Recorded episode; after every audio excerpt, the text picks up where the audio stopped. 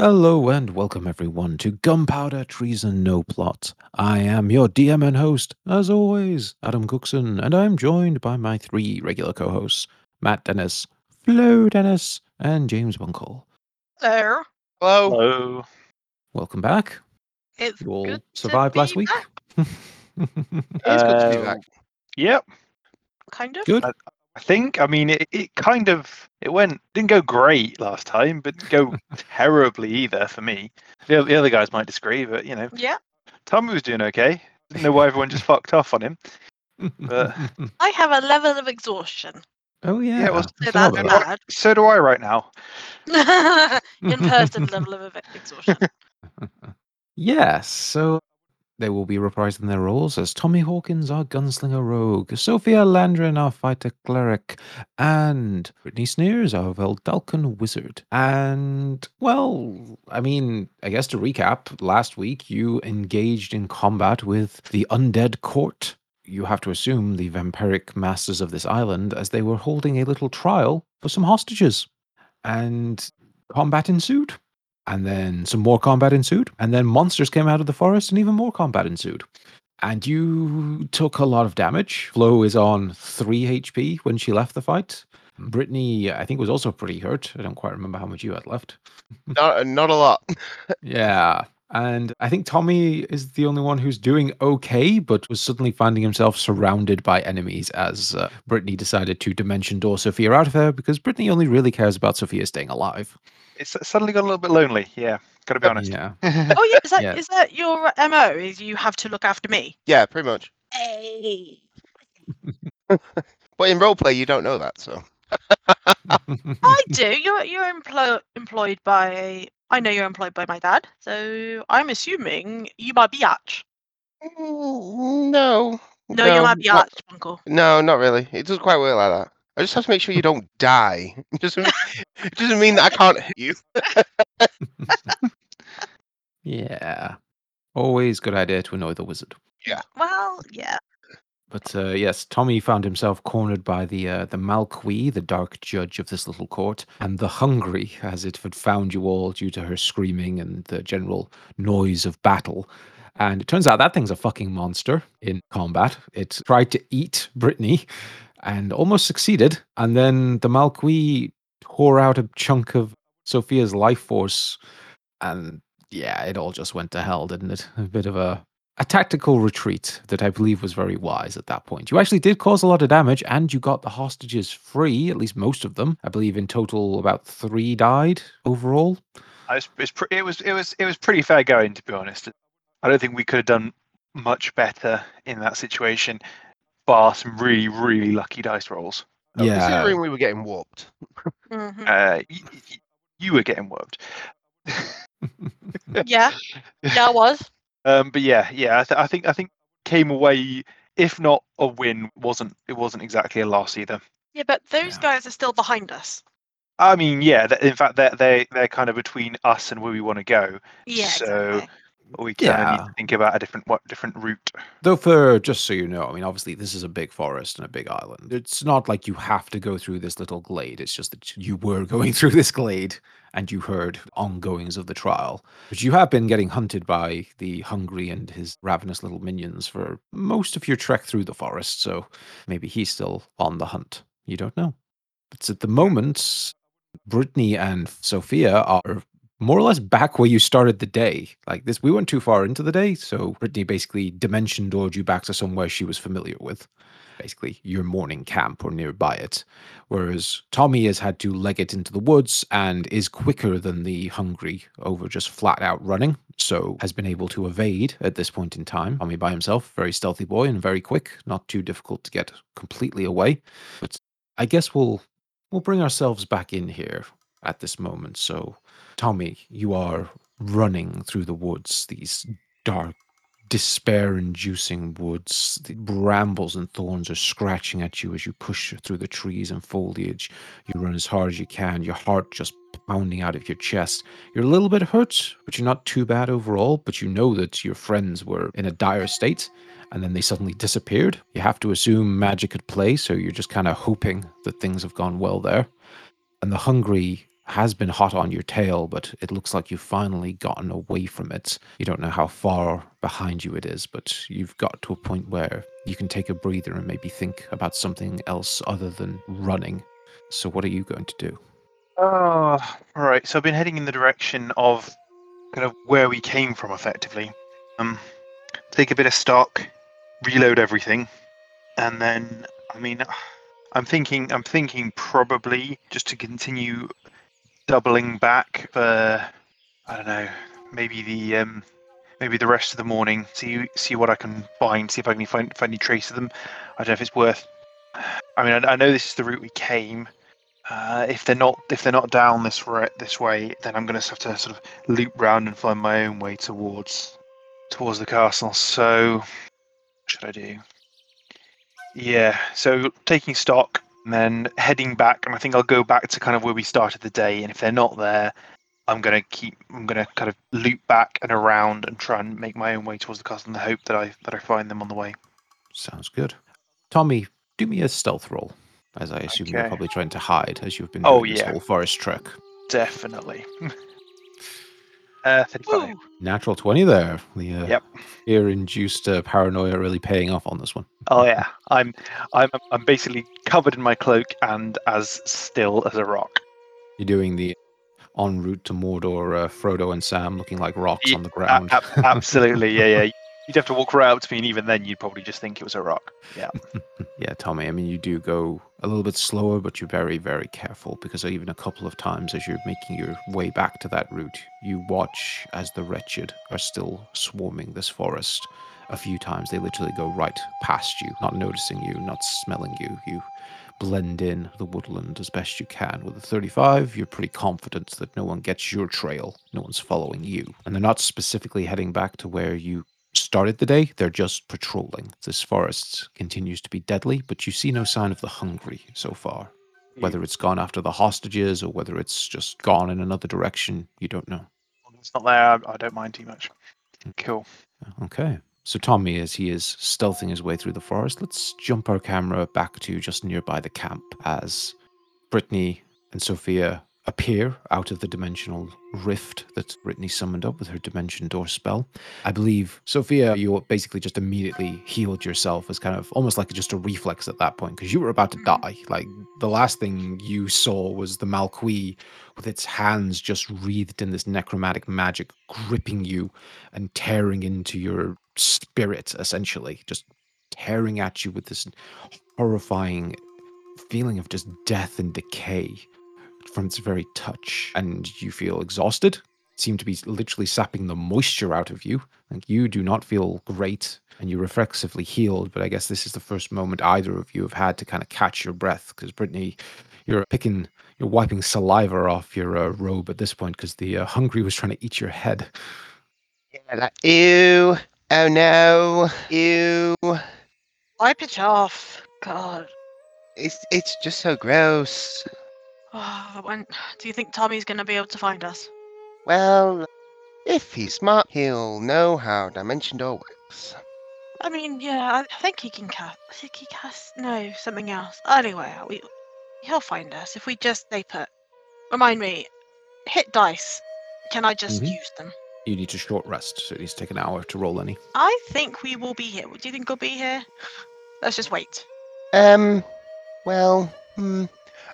Can I do like a perception check to see if I can hear any of those creatures walking around? Because we would know they were about. Yeah, you certainly can.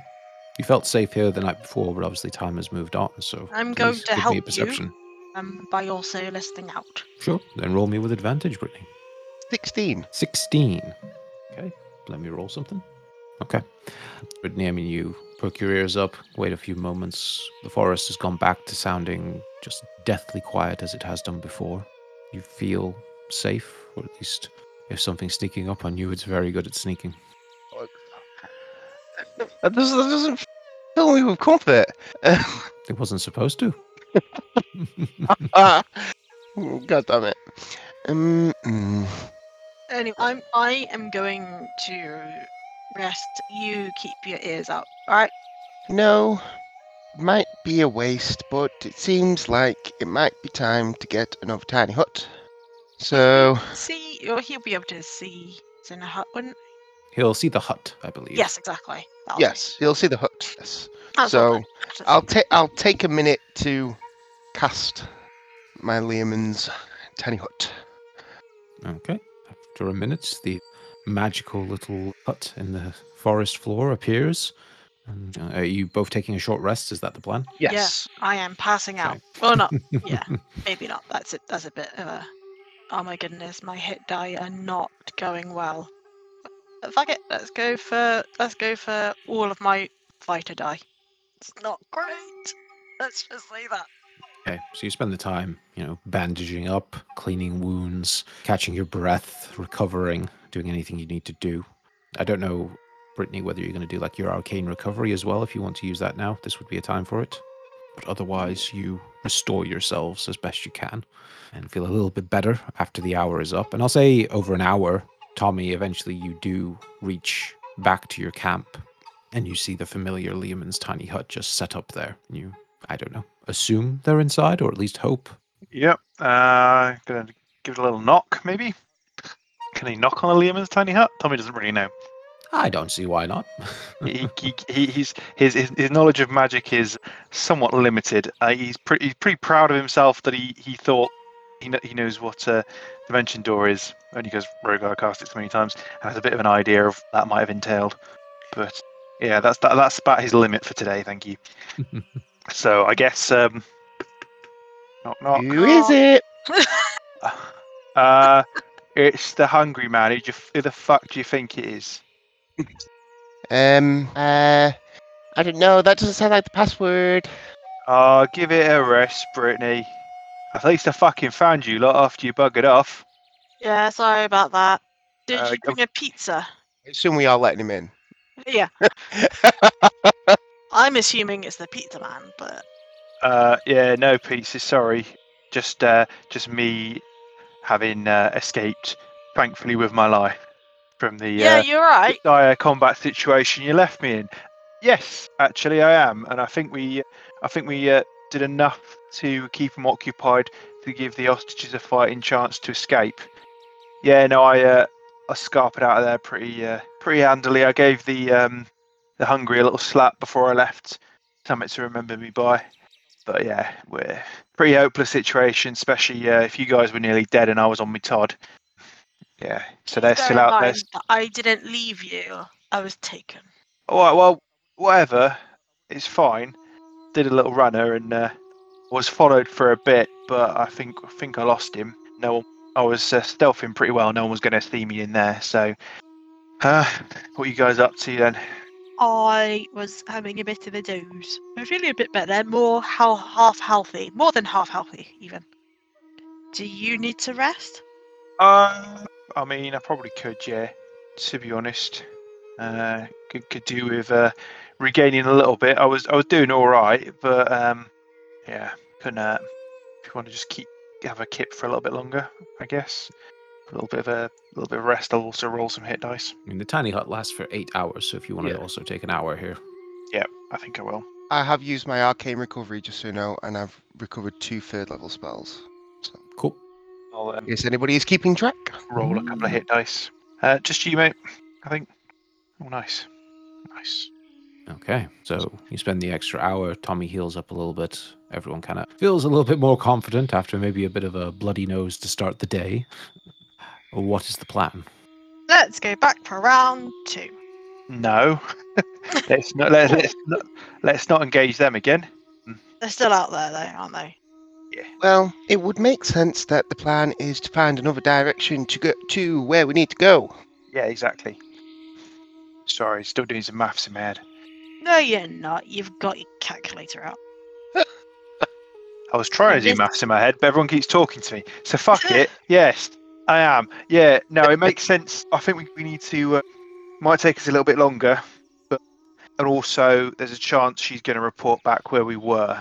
So they're going to know we're about. Might put the guards on a slightly higher alert. So I'm thinking we skirt around where we went. Might take, as I say, takes us a bit longer, but come from a different angle perhaps.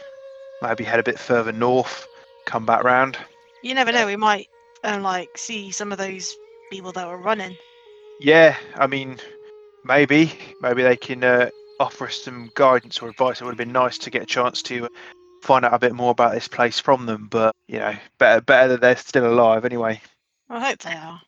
Well, we did what we could, and if they were going to be following anyone out of that combat, it would have been us, I'd wager. Mm. We went the complete opposite direction to them, so hopefully. Yeah, so I reckon we come round from, say, from the north, come at this place from a slightly different angle, so at least if they're expecting us, they'd be hopefully expecting us from the wrong place. Mm-hmm.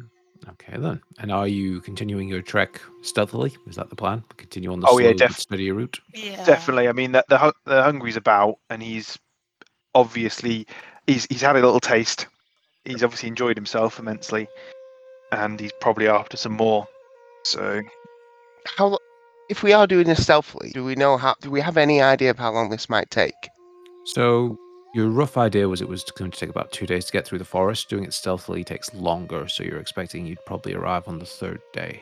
Okay, there should be no more delays. Right, okay. Was there a time limit on this? No specific time limit, but, I mean, you don't know if David is in danger. You don't know what the vampires are even doing.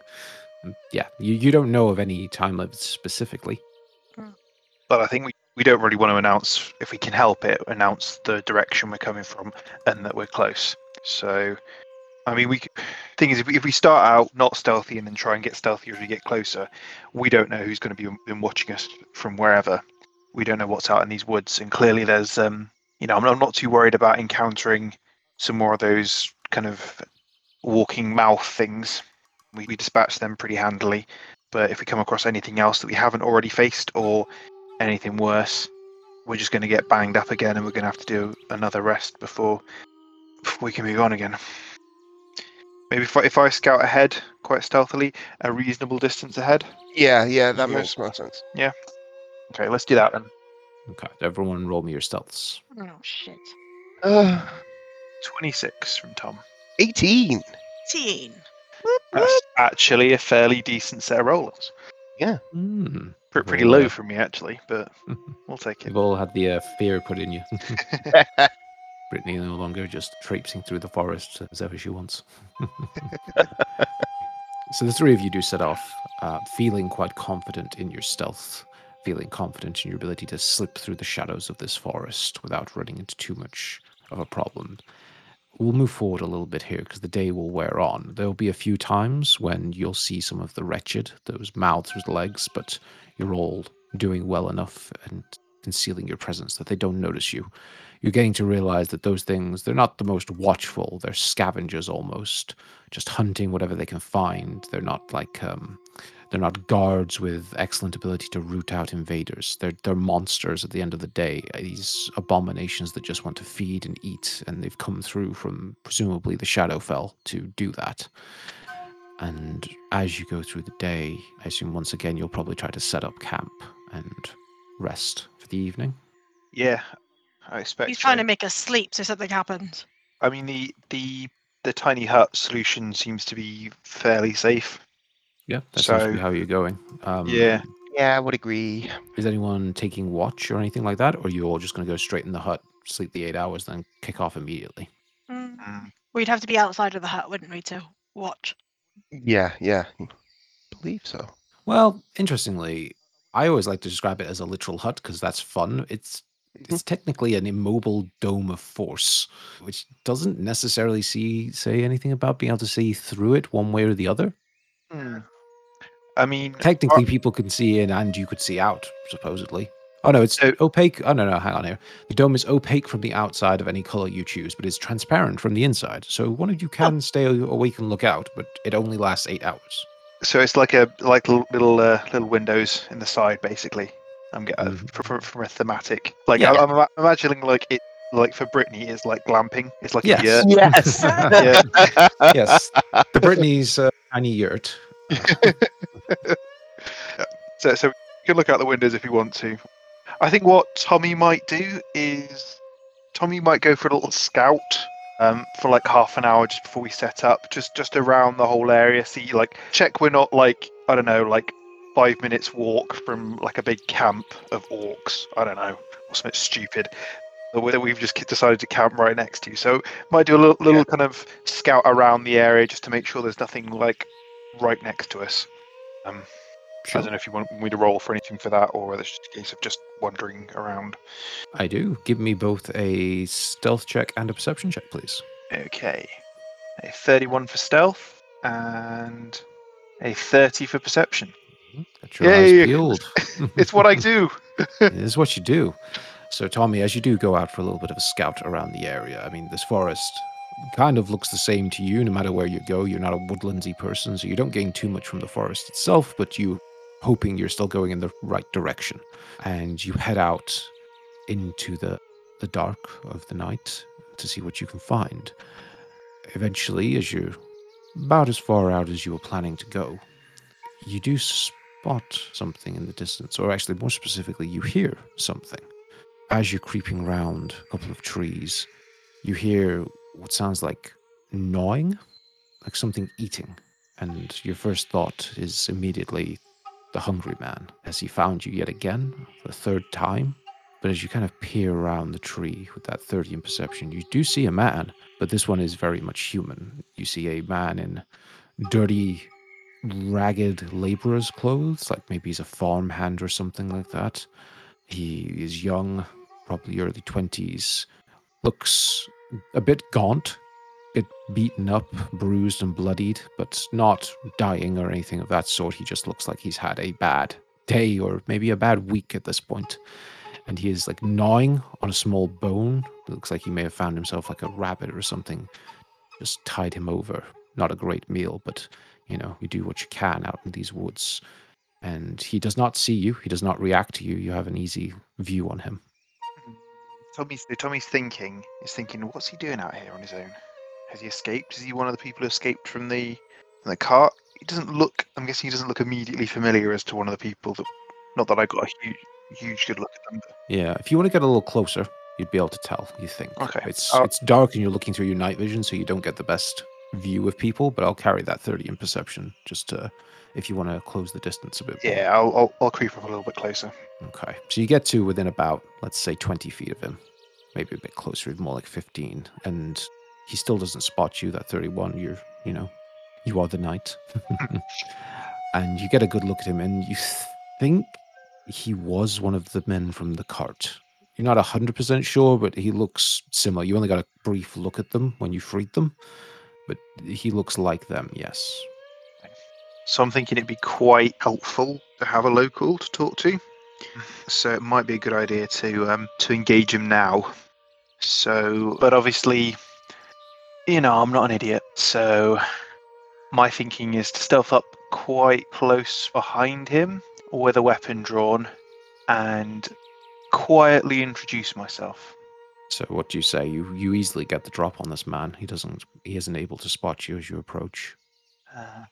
Evening. Say, might cold out in the woods tonight, and you don't really look dressed for a constitutional. At the sound of your voice, he panics, jumps forward and grabs like a rock, and turns around to face you. Like, you see the fear in his eyes. Like, he doesn't look a fighter. He just looks terrified. And he sees you with a weapon drawn. Is it your guns or your sword? What are you holding? It'll be my short sword. It's like, easy there, bud. The weapon's for my protection, not trying to hurt anyone tonight. Just, do I recognise you? Were you, did you manage to escape from the cart when we got the drop on the night, on the judge and the little mock trial going on? He leans forward a little bit, kind of squinting at you, because it's very dark and you're not holding a light or anything, but you have the benefit of your goggles. He sort of strains his eyes and goes, "Oh, you let us free. I remember you. Yes, I was in the cart. I've been running all day ever since. Thank you for freeing me." Oh, you're welcome. We did what we could, and let's be honest, my friend is a cleric of Kil'envore, and she didn't exactly recognise the authority of the court. not a big fan of the old undead. Kind of funny story of why we're here, but maybe we'll get to that another time. Now, I do apologise for sneaking up on you. You know, there's a lot of things that I've found so far in these woods, and not a single one has been friendly yet. So, yeah, you do apologise if I gave you a bit of a fright. Name's Tommy, and, you know, I was wondering if you wouldn't mind popping back to my little camp with me. Maybe we've got a spot of food for you there, and while you're there, you can regale us a little bit about this lovely bucking forest we found ourselves in. I do apologise, I really do not like trees, and I give kind of the nearest one a stink eye. How about that? Hey, that sounds acceptable. Alright, great. Well, how good are you at moving stealthily? I can do my best. I'll try. Excellent. Yeah, if you wouldn't mind keeping fairly close, I do tend to dissolve into the shadows, as it were, so closer you are, more likely you are to be able to see me. And we're going to make our way back to my colleagues, and yeah, we'll find out a little bit more about this this wonderful place you call home. Okay.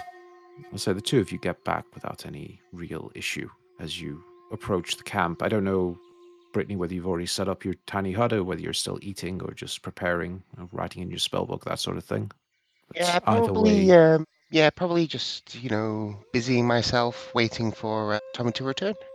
Oh, as you do, you see Tommy come out of the shadows, followed by a rather ragged-looking young man. Doesn't look well at the best of times. He looks, as I say, sallow and gaunt, and heavy black circles around his eyes. He looks bruised and battered. Real mess, basically. He has had a terrible time. But he approaches with Tommy. Oi, Brittany. Brought a friend for tea. Hope that's all right. Checked this guy out at all? You know, any background checks? He's one of the ones from the that we freed from the cart, so we're going to have a little friendly chat with him and share a little bit of our food, find out a little bit more about where we are, maybe what he knows about the area and our final destination. And I haven't done too much, to be honest. As you say that, he does sort of step forward to you, Brittany, and bows his head and goes, I saw you stand between the cage and that monster. You saved our lives. I am in your debt. Hang fire! I opened the fucking door, mate. You too, Master Tommy. I mean no disrespect, all of you. I would not be stood here without you. Inside check him. Yeah, don't mention it. Yeah, that's probably a smart move. Boy, so you didn't think of it. No, I mean, to be honest, I was thinking, stand more of a chance if he turns out to be some kind of horrible gribbly if you're all with me. So right, okay. that's why I haven't like questioned him or anything. Really? Or just I was just like, right, come back with me to my camp with my really powerful wizard and my really powerful cleric who's fantastic against the undead live. Yeah, come back. That's not just sneaky stealthy shooting man who's trying to face you. Well, I only rolled a 14. 14. He seems genuine, actually. The tone of his voice, the way he's speaking to you, he seems genuinely just happy, as best as this man can be happy right now, because he's obviously not looking great, but he seems genuinely in your debt to all of you saved his life. Is Sophia there? Was she about, or she wandered off because I'm only introduced to Brittany? Yeah, you there, Sophia? What are you up to? I was lying down, but I heard voices and I was just kind of eavesdropping. Come meet my new friend, Sophia. He's in my debt. Really? What have you done for him? I picked a lock. Weirdly, for some reason, this time picking a lock was a good thing. Yeah. Got to tell the magistrates that back in Varadin. Yeah. Oh, yeah. One of those guys. Sophia, are you approaching? Yes. He looks at you, Sophia, and he hears everything you just said. He looks back and forth and goes, wait, you three are from Varadin? Two, actually, technically just one of us is, but, yeah, why? I was born there. Oh, really? What brings you to this, no offence, shithole? I was taken here as a lad, loaded onto a ship, and I was not given a choice in the matter. My father, they said he broke some law, and the noble in charge rendered judgment. He and his family were to be sent away to toil and pay off our debt. It was a lie. There was never a chance to return. We were sent to this island, and that was the end of it. Those fucking nobles. Well, I think we might have some... Well, I would have said we had some good news for you. Maybe it is good news. Varadin is not what it was anymore. We managed to stage a revolution, overthrow Samuel Kren, and brought in a new era. Justice for all. At least that was the plan. Yeah, there's a kind of giant magical dome over it now. And we're probably the only semi-official representatives of the new Varadin government still outside of the magical dome. We're, well, two of us at least are agents of Hobo, actually, which is a special government organisation. Quite important, quite a big deal. I see. Well, I am pleased to have met you, and it is strange to find someone else from Varadin that I am not familiar with on this island. And I fear I get away from myself, but my name is Richard. I live down at Evanport, the village not too far from the forest. You been trying to make your way back there? Yes, I took a rather circuitous path as best I could to lose anything that might be following me. I intend to go back there as soon as possible. Why were you in that cage? He looks at you, Sophia, and do me an insight check. Yeah, because I fear that Tommy's too blabbery. 23. Ooh. You're all 23. That is a natural 20. Mm-hmm. Sophia, you look at this man, and yes, he looks haggard, he looks exhausted. He has that kind of animalistic fear in him where he's clearly been on the run all day being hunted. He's not the most, stable and relaxed as anyone could be in this situation. You did rescue him from a cage where he was being trotted around by some undead. Like, he is not in a good place, and maybe that would have allowed you to look past quite a few things. And the way he's talking, he does seem quite calm. But you notice when you speak to him, he glances at you, and you see what you think might be the tiniest sight of recognition. With a 23, you think he's put together who you are. Oh, shit. Can't be good. Not that you think this man's a threat. He certainly doesn't look it.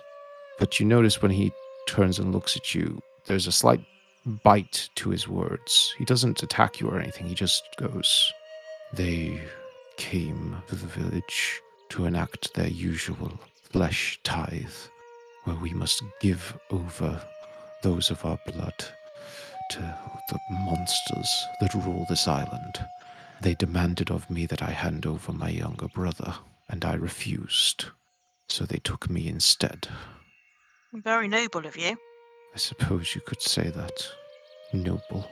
Is that something people often do? Volunteer as tribute? And if you do that, do you always end up at one of these courts? The courts are for show. They claim you tried to run away, or that you were denying the tithe by offering yourself up or interfering with their process, and the result is the same regardless.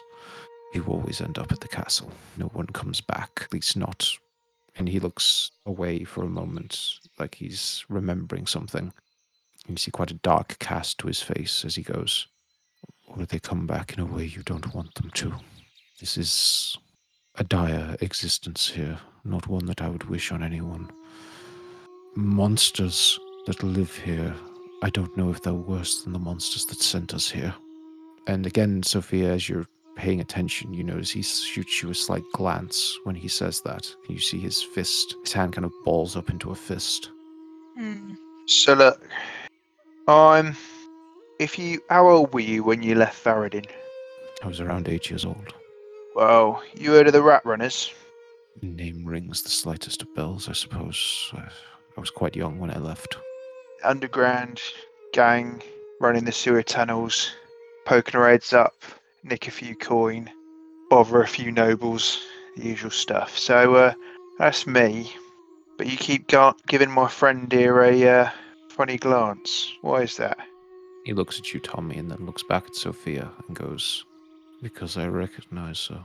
We met? I don't think you could call it a meeting, but I saw you. Saw you there, much younger than you are now, when my father stood trial, and your father gave judgment and sent us to this place. And now I see you, and I am torn.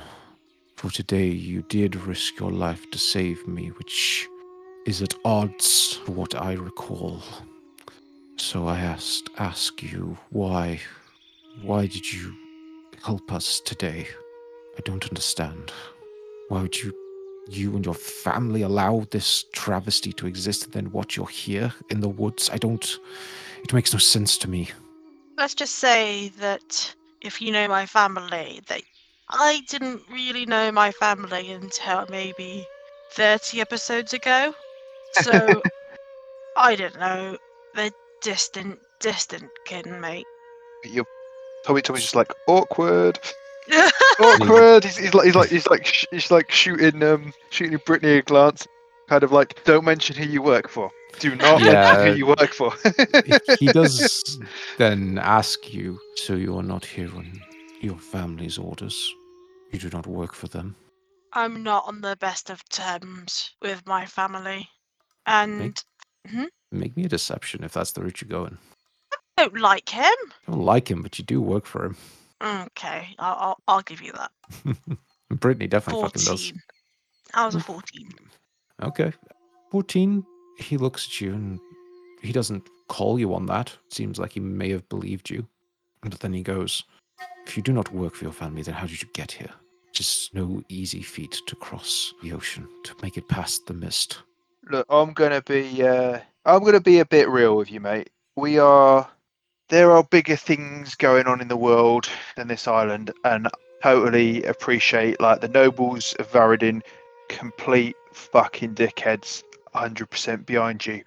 We are on a mission to perhaps destabilize this region from its current owners. Now, there's a lot of weird stuff going on. I don't really understand all of it myself. Some factions working against other factions, politics is fucking messy. But suffice to say, at this moment right now, if you're not a fan of the occupants of the castle, you'll be pleased, hopefully, with what we're planning to achieve here. Do me a persuasion, Tommy. Oh, the lack of actual charisma. A 4. There we go. Oh, classic Tommy. Says a load of good stuff, but can't persuade a fucking fly. Funnily enough, I also rolled a 4 on his insight. Hey. So he's a little on the fence, like, looks at you and goes, it's not that he doesn't believe you, but you get the impression that what you've just said sounds almost impossible. So he looks at you and goes, love for that to be the case, for the rulers of this land to be cast down, but you fought valiantly today, I saw that, far beyond my skills, but you know not what you face. Well, that's perhaps the bit that you can help with. Now, before you, one thing it might just be worth noting is, Sophia, could you, like, tell him what happened between you and your parents, and you buggering off to the woods for a while, learn how to be a woodswoman from an adoptive father, and just generally how utterly shit your parents were to you when you were growing up. That might help convince our mate here. And then, yes, that is exactly what we try to do. We are trying to destabilise the region by taking out some vampires. And with your help to let us know what we're facing, that might just actually be possible. Okay, so I mean, Sophia, do you just give him your backstory, essentially? Sounds like a lot of exposition. That's a lot of stuff. But for a random dude, just punch him. Yeah. I was just like, do you want to just like, because he the whole thing is he thinks that you're not like you're Alandrin. You look like Alandrin. He recognizes you. You were on their side. If you just tell him, yeah, basically, I fucking hate my dad. I left him. Like, it doesn't have to be like a whole load of backstory. Just like, this is me. That's why I know how to use a bow.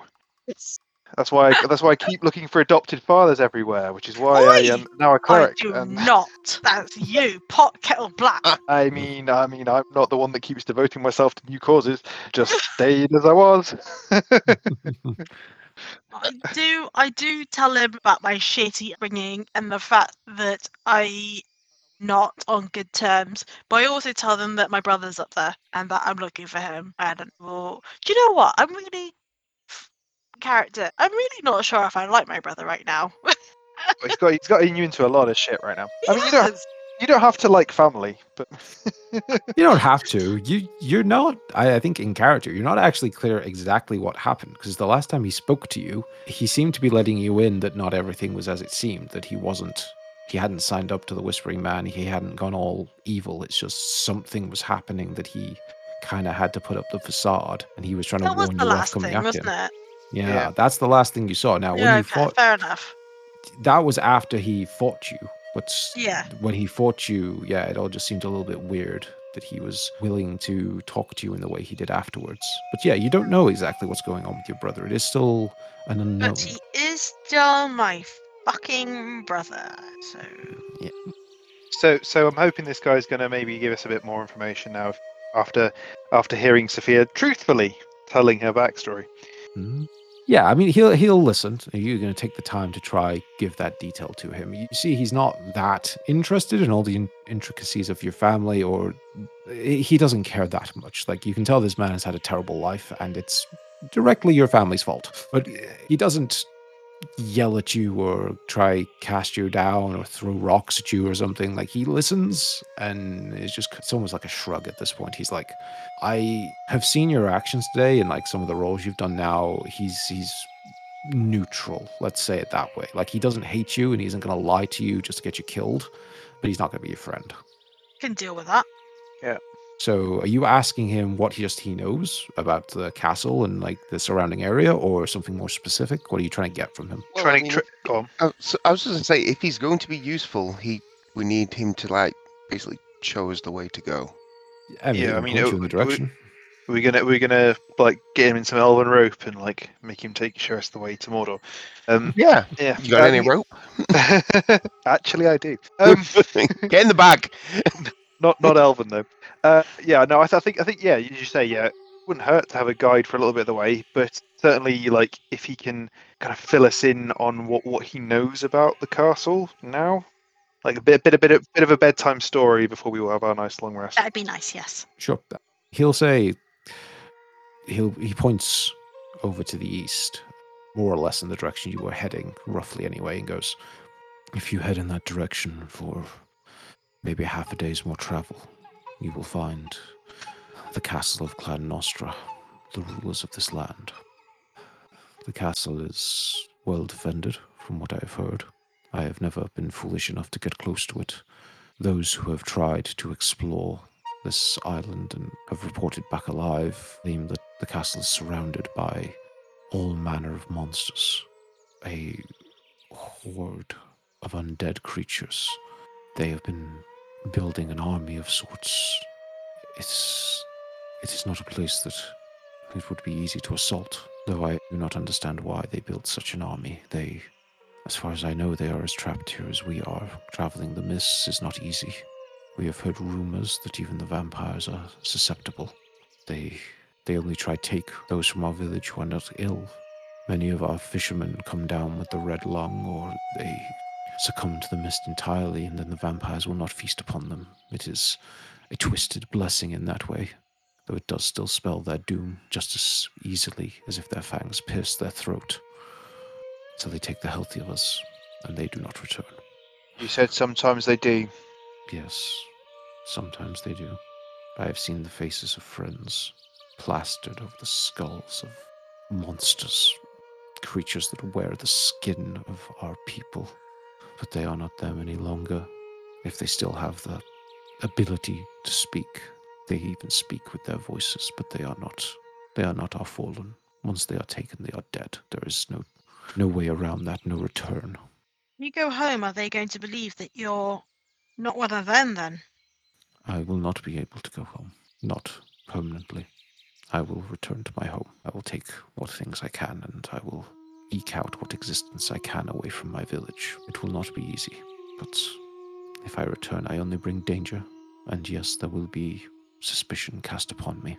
Danger is in they'll be looking for you because you escaped. Indeed. How often do they demand the flesh tithe? It varies. Sometimes a month will go by without a collection, sometimes a few months.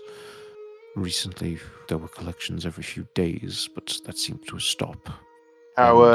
You would all remember, sorry, just to jog your memories, that Joseph Landred was doing regular raiding runs behind the backs of the other vampires. So it sounds to you like he was probably behind the more regular raids rather than the other vampires who are trying to eke it out a little bit more, because these people are their food source, and if they get sick and die, they can't feed on them, so they're trying to, ration. Yeah. I was going to say, and Sophia, for you realizing, do me an insight check on this situation. 17. And I'd say actually, Brittany, you would know this, and with the 17, you get a little bit of pieces of the puzzle coming together. Brittany, you would know that Maximilian has basically been trying to starve the island. He's not been sending new people recently. He's been trying to starve out the vampires, make them use up their food source, and then leave them weakened and easy to take out.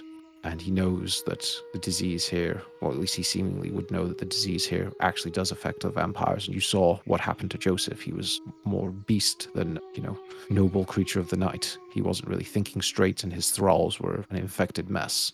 So Maxi's plan here seems to be starve him out, make him desperate. And then obviously he has sent your group in here as the first strike. I might relay a bit of that. I might use message. It's one of my cantrips, just so that I don't. So that I'm still not fully into this guy. You could have messaged Tommy that we were back at the camp. No, you can't. It doesn't go that far. Oh, okay, fine. Yeah, 120 feet. So. Okay, fine.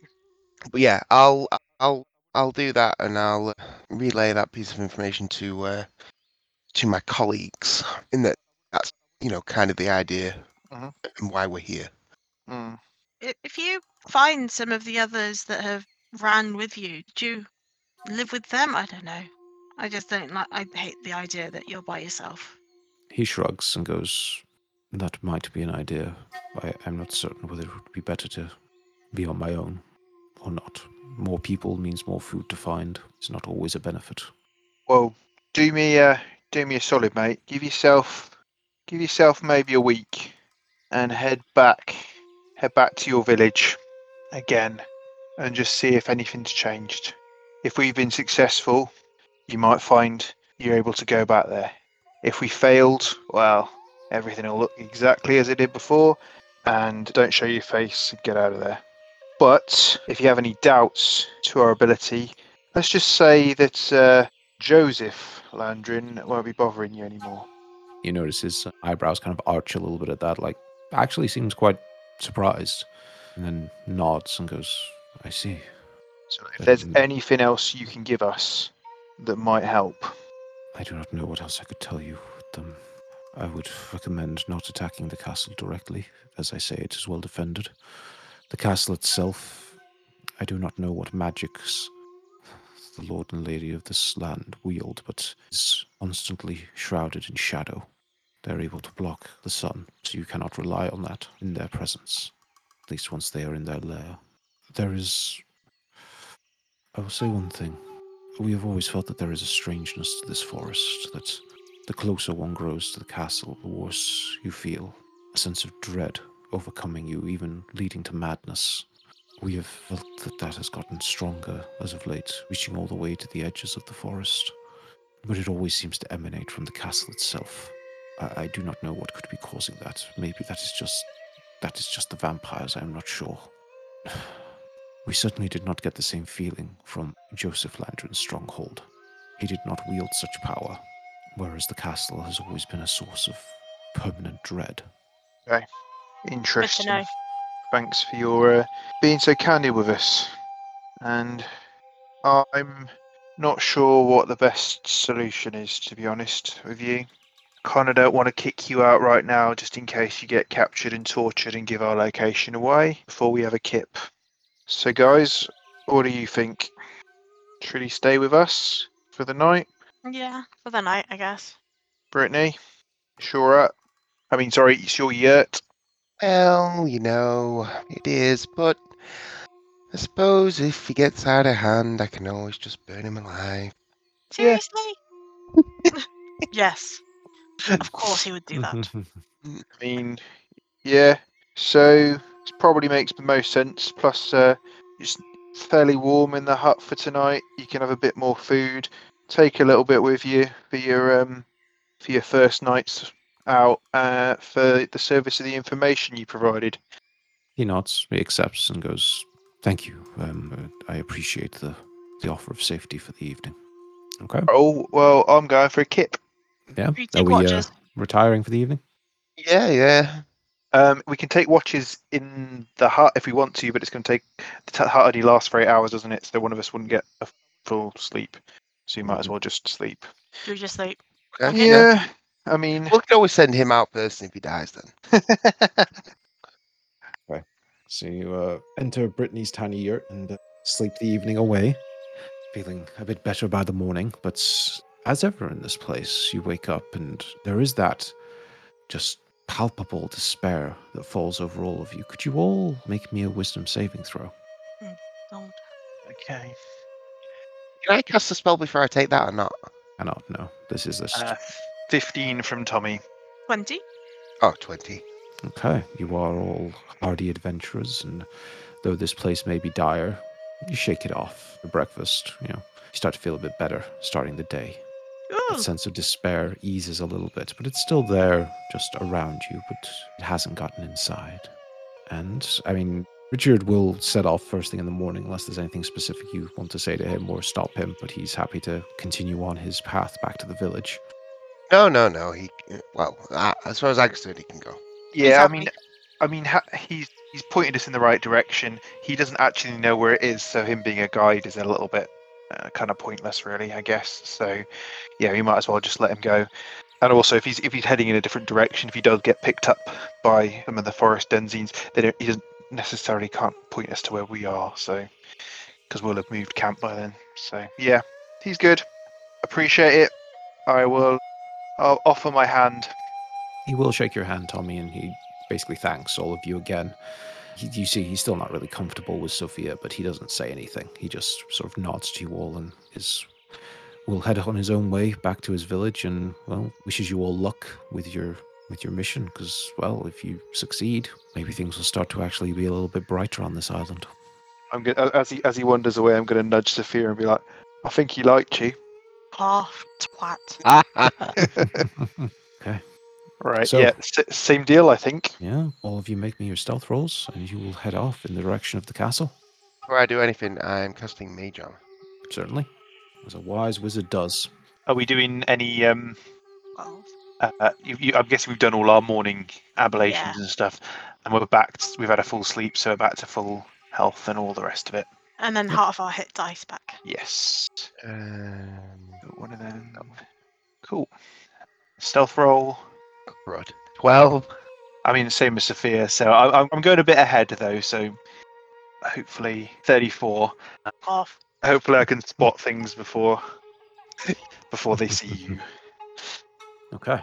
So, with your stealth done, you head off from the camp and you head back in the direction of you believe the castle to be. So let's roll this on and say, as this day wears on, you notice that that overwhelming sense of dread has started to gain an almost new dimension of unease. That all-pervasive feeling that you're being watched, which you hadn't really felt up until now. The forest that you'd been traveling through has always felt almost barren of natural life. Yet now, as you're traveling, you can hear the scurrying of rats all around you. Each branch seems to support a host of bats, and in the distance, you hear the echoing howls of wolves just reaching your ears. as the vermin swarm around you and panic actually starts to grip your hearts as a thick mist rolls through the forest floor. However, fear dies down as you notice this mist is the more traditional grey rather than the deadly red of the ocean-born variant. And the more you travel, the more the trees around you appear decayed, as does the vegetation and the undergrowth, all of it just rotting. Each bare branch is twisted and thorned, so they scratch at you as you go by, and all the bats just stare down at you as you travel. Finally, you start to see the light breaking through the tree line ahead, but it is a dim, weak light of an almost eternal dusk as you see these heavy black clouds seem to obscure the sun in this area. And it doesn't take you too long to realize why, because the forest opens up and you see before you a valley reft of life and ringed with jagged mountain peaks. And in the center sits the object of your little quest, a dark castle looming, perched atop its own little rocky outcropping. I'm going to share with you all the picture. Oh, lovely. Ah, yes. That for those not seeing this picture, think vampire castle on a rock. Think spikes and pointy towers and a general sense of foreboding. Yes, you see the massive main gate that's kind of the top of a stairway, all of it kind of worked into the rock itself. And as you get a little bit closer and you push the edge of the forest, you get a better look at the exterior. Well, Richard wasn't lying, and neither was Maximilian when he said that attacking from the front is probably a bad idea, because stretched out before you, you see a horde of undead creatures. Hundreds of decaying, rotting monsters of all shapes and sizes, an army of death under the cover of the island's vampiric overlords. Lovely. I think even Sophia might decide not to attack these undead. Yep. I have regained at least one of my brain cells since the last fight. Excellent. That's nice. Don't want to die right now. So, you were all told that there is a way into the castle that doesn't involve you going through the front door, that Nahar essentially scouted out a way in, and it is to the side of the castle, on one of the sections of rock, there is a way through. Will lead you into essentially the lower levels of the castle itself, and that was your best bet. If you are going to continue with that plan, then what you're going to have to do is sneak around this horde of undead just to make sure they don't notice you. Is that still the way you wish to approach this? Yes. Do we have any elven cloaks that would make us look like rocks? So if anything saw us, we'd blend in. Just the one. Just the one. Big enough for three. No. Or a cloak is actually makes you invisible, but you can be seen on the Marauders map. No. No Harry Potter, no Lord of the Rings. Okay, I think we're a bit fucked then. We technically have the closest thing to that Lord of the Rings cloak, but I'm wearing it and it requires attunement. So we need to, if I was even... My first thought was, I suppose I could lend it to Brittany, but then, we're going to have to wait while you attune to it, and then have to wait while I reattune to it again. So, not exactly the most ideal solution. Well, I'll tell you what, Brittany... Dimension Door! No, not Dimension Door. But invisibility, yes. Ooh, I have a potion of invisibility. And I can make myself invisible. Booyah. I do have a potion of invisibility. But I think Brittany can make multiple people invisible if she casts at a higher level. But she might not like it that much. But yeah, third level or higher, you can target one additional creature for each spell level above second. So, well, Tommy's pretty much going to be invisible anyway. And if he doesn't, if he rolls badly, then he can have the bottle of invisibility. Yes, but I will make you invisible. Sounds good. Sorry, so that sounds like a plan? Cast it at third level? Yeah, sounds like a good idea. I mean, they, just because you're invisible doesn't mean they won't be able to sense you, but I'm assuming it'll be much more difficult for them. We hope. That is what you hope. And yeah, we will bound any cuts we may have. I don't know if they can smell blood. I think we're good. Okay. Right. Okay. Well, shall I make a stealth roll then? Yes. I think all of you should make stealth rolls. And so those of you with invisibility get advantage, and I think Tommy gets advantage because of his cloak. I do. So all with advantage. So 31 for Tommy. Stealthy boy as ever. 10. Really? Oh no. Oh my god. 17. 17. Do you want the potion? It just makes me doubly invisible. Doubly invisible. Just disappear. Oh, end up on the astral plane. Brittany immediately goes invisible and is just like, oh shit, I'm invisible, and just starts like stomping around and kicking stuff, like doing cartwheels, like no one can see me. Fine. Hey Tommy, no one can see me. Yeah. Okay. So the three of you, two of you being invisible, start to sneak around the edge of the valley, away from the undead, as far away as you can get anyway. And you do get a great look at them, creatures of all shapes and sizes. Some you recognize. You see zombies, skeletons, zombie ogres. Then you see much, much more powerful creatures, ones that simply radiate that necromantic magic. You see more of those bolts of undeath. They seem to be the ones commanding sections of the lesser undead horde. You see creatures in black armor. Not all of it old and rusty. In fact, some of it looks quite new and shiny and magical. You imagine that some of these creatures are like the commanders, maybe some necromancers, those that keep everything else in line. And certainly the Landrin Nostra clan here have been hard at work for whatever reason. They are making a force. And you sneak around the valley, and Tommy leading from the front as usual. You're doing, bang-up job. Sophia just behind you. It's not the easiest, but with your invisibility, you feel pretty comfortable. Brittany, however, you do go domping through.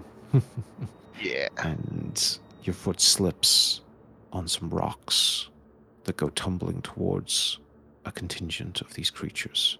And this large, zombified ogre starts to walk towards your direction. We can't see you. Oh, what you thinking? Sophia. What? What do you want me to do about it? Lob one of your animals. Good shout. Okay, and I roll a d8. 8. That is Carol the tiger. So as you're throwing this tiger ball out, what do you command it to do?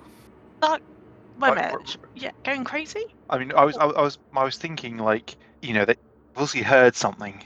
They're going to get drawn to whatever the noise was, and if they find us, but if they find a creature and that creature just runs in the opposite direction from us, then they're going to be all drawn towards whatever that was. I'm just going to say, draw attention away from us.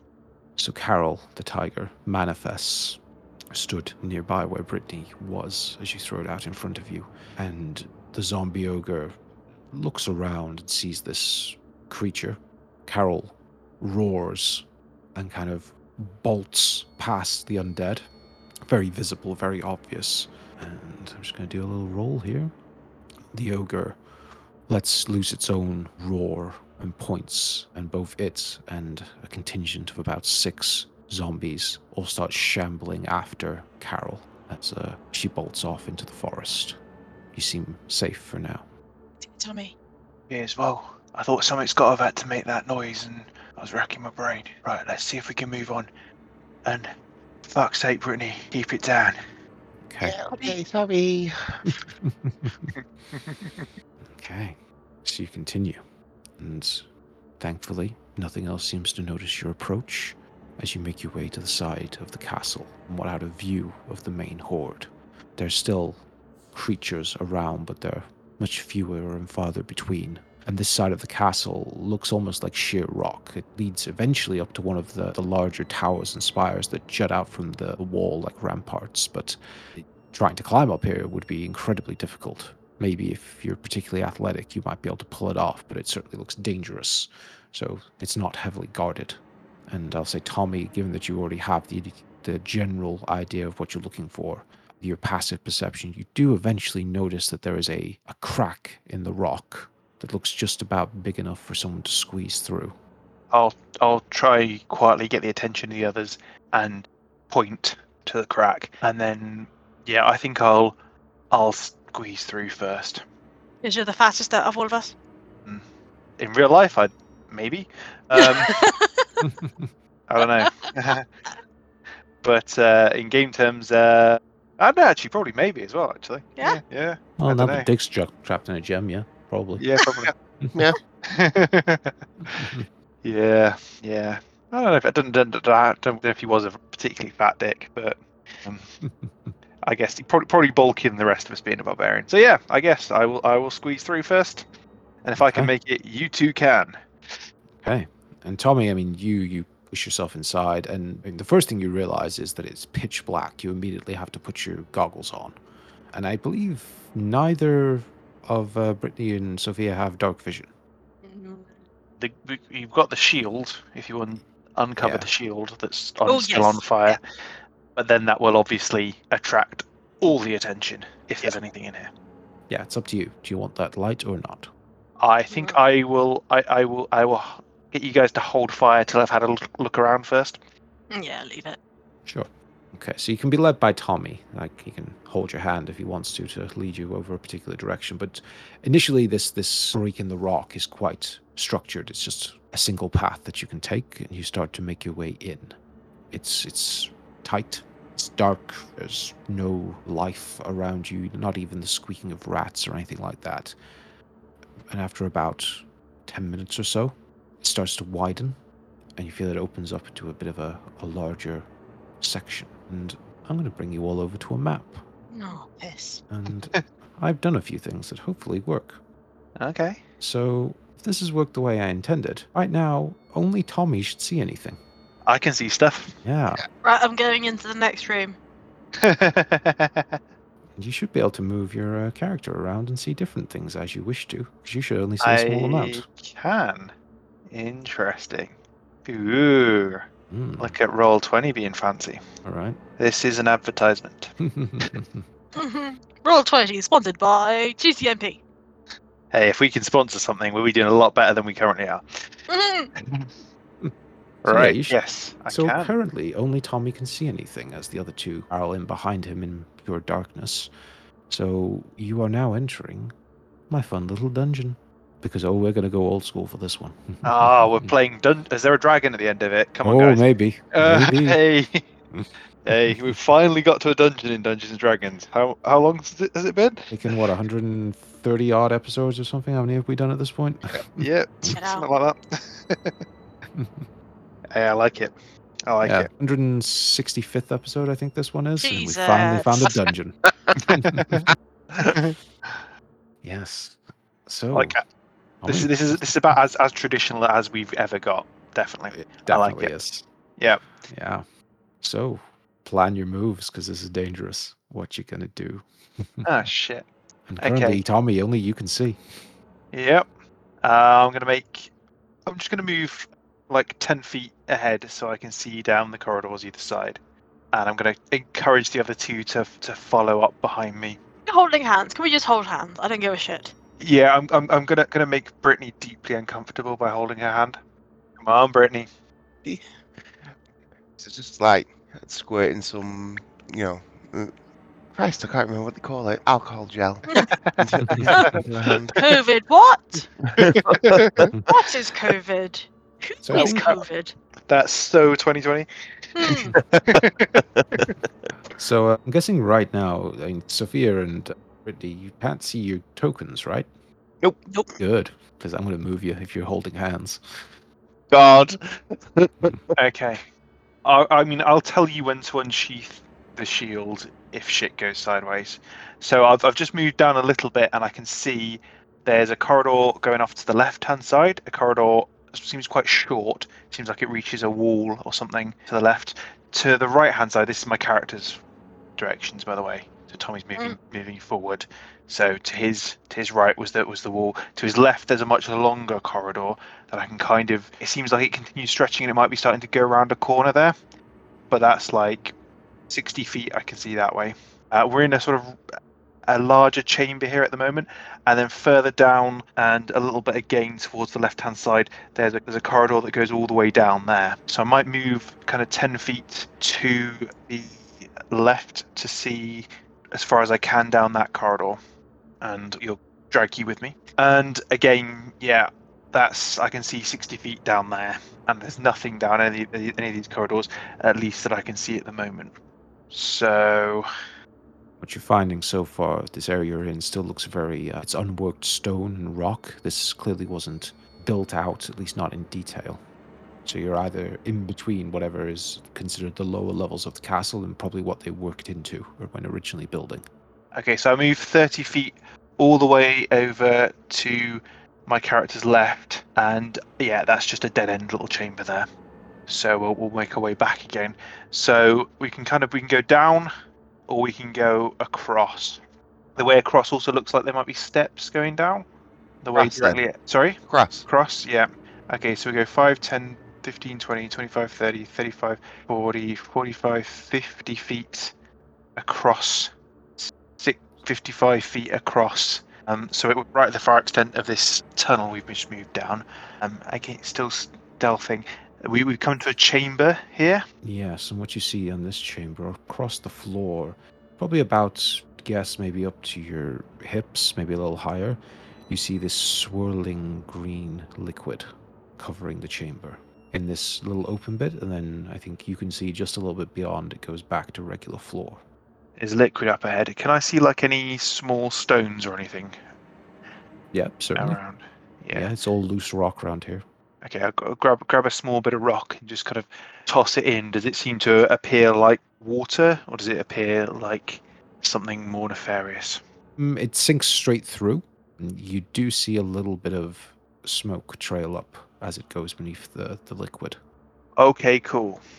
Guys, I think the chamber may be filled with some kind of chemical or acid or liquid we don't particularly want to step in. So if we are going to go this way, we're going to need to try and rig up something. Also, how far ahead is it? Like, how long is it for? So the chamber, to get to the... I can't see the whole chamber. I can see about what I assume is about 3/4 of it. It might continue on much further over to my character's left. To my character's right, I can see the start of another passage in the wall, and that's like 15. It's like 15 feet diagonally and then 5 feet down to get into there. So we'd have to do some kind of jury rigging of a rope, and I'd need to get you guys to have some light to be able to see. So, Tommy, as you're describing this out to your companions, as they are unable to see anything, you're stood just at the edge down these sort of half-built steps that lead down to this chamber full of this swirling green liquid. You notice your feet feel a little bit wet, and you look down, and seeping out of the green is this black puddle that, just as you start to step back, bursts up from the ground in this ooze-like shape coming forward to grab you. And we're going to roll initiative next week. As we end the episode. Tommy screams, "Shield light! Shield light!" Couldn't it just said shield? Or no, you would have thought maybe you're casting shield. Yeah, someone might have tried to cast shield, which, to be fair, I'll take, but... Damn it. It's pretty cool, though. I'm liking this. I mean... That's because you can fucking see, you dipshit. Yeah, there hasn't been anything, like... I don't know. Part of me was like, why don't I just let you guys see, but quite enjoying the game, as they were. And, of course, if... as you said before, if Sophia reveals her light, everyone else can see it too. Exactly, and they can probably see it from further away than she can see with it. How the nature of light works. I will tell you, this took fucking ages to do all the light on, so I'm glad you're enjoying it so far. It's pretty cool. It's pretty cool. I like it. It's even more cool, like, moving your sprite around and, like, seeing the angles change. Yes, I really like that. I think that's quite cool, because then it's very difficult to peek behind the curtain here a little bit. Like, when you normally play on Roll20 without the dynamic light, it's hard to hide things. Like, if I want to show you 60 feet ahead, it's quite hard to cut that out so that you see a correct view and not just me showing you everything. Whereas here, I can set up how all the walls work and how the light goes around it and what creates light and be like, okay, well, you see what you see. Yeah, it's pretty cool. Yeah. Mm-hmm.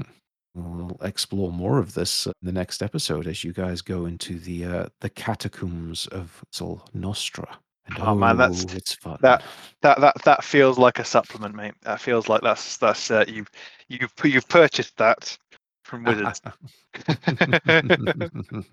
No, this is all written by me, which means it's worse in so many ways. Worse for us, more entertaining, hopefully, for our listeners. Yeah. Hopefully.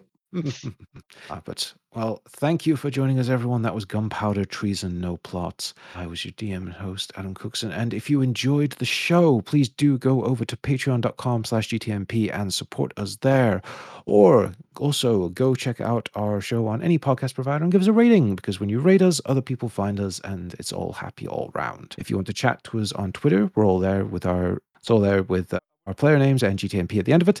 And we have a WordPress website and a Facebook group, all at Gunpowder Treason No Plot. And I'm going to hand us over to our co-hosts to say their own little goodbyes. That was ominous.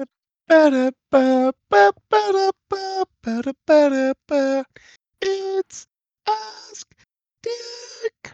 Hello, my name is Dick Bait, the Agni Ant for Varadin, trapped in a jam. Today, I have a special guest, Krasitz. I think I'm saying that correctly. Oh, yes. Rolls right off the tongue, doesn't it? Yes, it does. It is, it's a rather nice name, but yes, you wanted this time to introduce yourself and to talk to me, so let's hear what you have to say. Mm-hmm. I did indeed, because I wanted to get to know you just a little bit better. You see, I've been watching you while you've been trapped in this little gem here, losing your mind. It's been fun. And I must admit, I feel a bit of a kindred spirit with you. Don't you think? You and I, we could get along very well. Yes, I think we seem to have very similar ideas. And, it's quite lonely in this gem. I imagine it is. Very stuffy in here, right? Yes, and yes, lonely, and maybe you should forget some of the things you have seen Dick do. Definitely. I understand. Indulgence. Enjoy yourself. I'll just watch from the corner. It's okay with that, I suppose. Considering the circumstances, anyway. Pinchy motherfuckers. Well, they can place Doggy Biscuit in there as much as they like. Yeah. Krasitz is my ceiling cat. Yeah. It's just, I guess I was starting to wonder, how much longer are you going to hide in here? Dick hasn't really thought of a way out, but is there a way out? Oh, yes. Oh, there's an easy way out. Tell Dick. Dick has a very important mission, you see. And, yes, Dick was hopeful friends would save him, but, that could take a very long time. Oh, indeed, and I believe they're not doing too well. They're suffering alone without you. It's a shame. Oh, everybody needs a bit of Dick in their life. Oh, I agree. Well, then, if you want to find the way out of here, let's you and I make a deal. Ba-da-ba-da-ba, ba-da-ba-da-ba, ba-da-ba-da-ba. It's Ask Dick. So, if I had a nickel for every time one of Bunkell's characters has flirted with a creepy American, I'd have 2 nickels. Isn't a lot, but it's kind of weird that it happened twice. It's so creepy. What is going on? Suffice to say, probably nothing good. Why is everything bad happening around you? It's because this is Gunpowder, Treason, and No Plot. And we've had, 160-odd episodes of this kind of shit. Strap yourself in. It's going to get way worse. It really is. Hey, Grants might be a good guy. Dick doesn't know. Yeah, Dick doesn't know. Anyone with access to Google, however. Or even, reasonable level of D&D knowledge. Fine. creepy relics in vampires' basements is standard. Yeah. I'm kind of intrigued as to how he got there. That feels like an interesting tale, but probably for another day. Shall I make a roll with the fancy dice tower? I'm still freaked out. You let me know when I can make the roll then. Okay, thank you. That's a 3, so 36. 36. No, we haven't had the cube of force. Oh my goodness, this is a long one. This cube is about an inch across. Each face has a distinct marking on it that can be pressed. The cube starts with 36 charges and it regains 1d20 expended charges daily at dawn. I'm guessing it just does a load of shit. Right, let me see. You can use this action to press one of the cube's faces, expending a number of charges based on the chosen face, as shown on the table. Each face has a different effect. Okay, so one, gas, fog, and wind. And can't pass through a barrier. 2, non-living matter can't pass through the barrier. Ooh, I'd like that. Like the undead, right? Non-living. Living. 3, the living matter can't pass through the barrier. Spell effects can't pass through the barrier. 5, nothing can pass through the barrier. And 6, deactivates. That'd be quite an interesting little thing if you'd ever want to put it in the game, Cookson. Mm. Yeah. Items. Yep. but you have to live first. This isn't a roguelike, is it? Fuck yes. Well, thank you for joining us, everyone. That was Gunpowder Treason No Plot, and we will see you in 2 weeks' time. Goodbye. Bye. Yeah.